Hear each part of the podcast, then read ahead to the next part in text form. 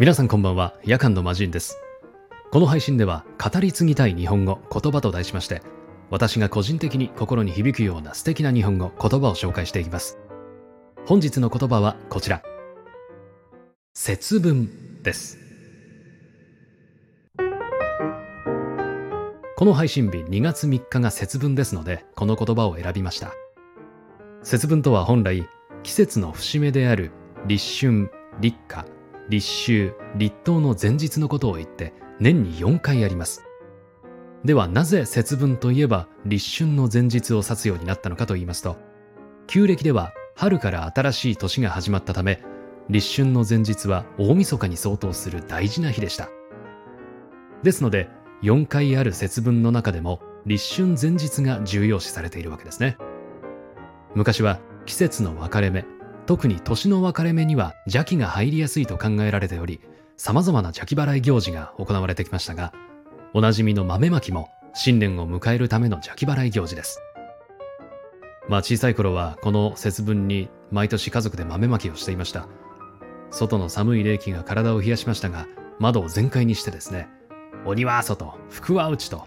玄関リビング自分の部屋少しだけ非日常を感じられて豆まきの意味も深く考えずにワクワクしていました。あと犬を飼っていましたが犬は1年でこの日だけドッグフードがばらまかれると認識していたのか巻いた豆を懸命にポリポリポリポリ食っていたのを覚えています。人も豆まきの後年の数だけ豆を食べますよね。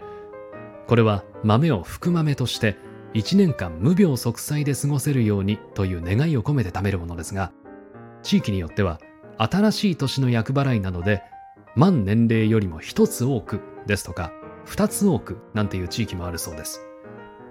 小さい頃はこれだけでいいの余裕だわとか思って食べていましたが近頃はうわこんな食わなきゃいけないのかと年を取ったなと思います。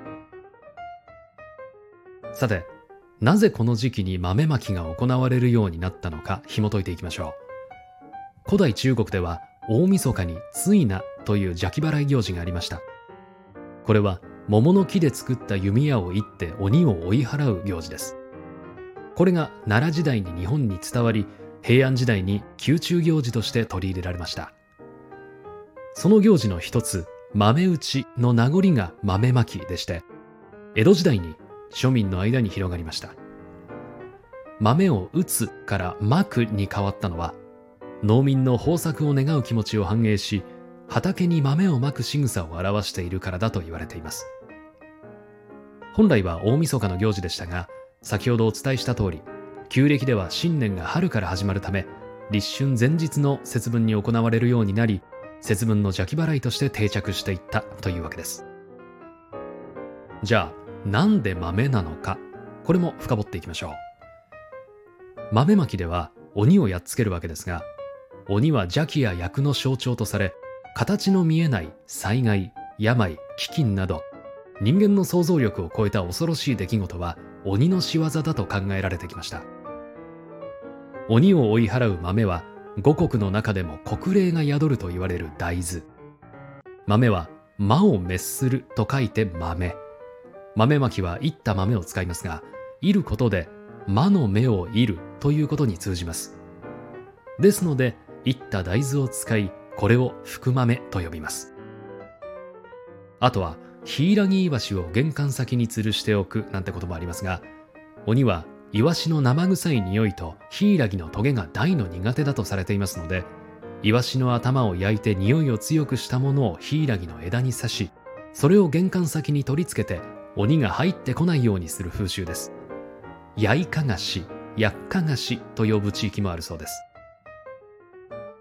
という具合で節分豆まきの歴史に簡単に触れてきましたがこうして意味や成り立ちを知ることで日本の歴史や文化の理解にもつながります。私たちはこれまで紡がれてきた歴史の上を歩んでいるんだなと再認識できますし意味なく今に残っている行事などないと感じます。そんなことを考えると今年の節分がこれまでとは違って見えてくると思いますし文化を継承していくという意味でもしっかりやりたいなと思いました。自分のことだけではなく私の大切な人そしてこれを聞いてくださった皆さんのこの1年の無病息災を願いながら今年は豆をまきたいなと思います。ということで本日お届けした言葉は節分でした。皆さんの言葉が豊かになりますようにそして誰かの心に届きますように。それではまた次回お会いしましょう。夜間の魔人でした。